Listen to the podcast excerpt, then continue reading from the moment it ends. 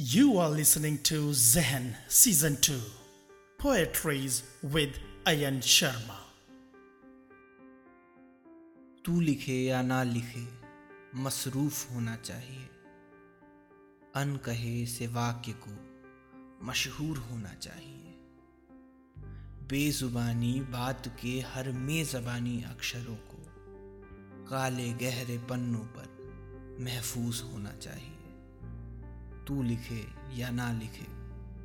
मसरूफ होना चाहिए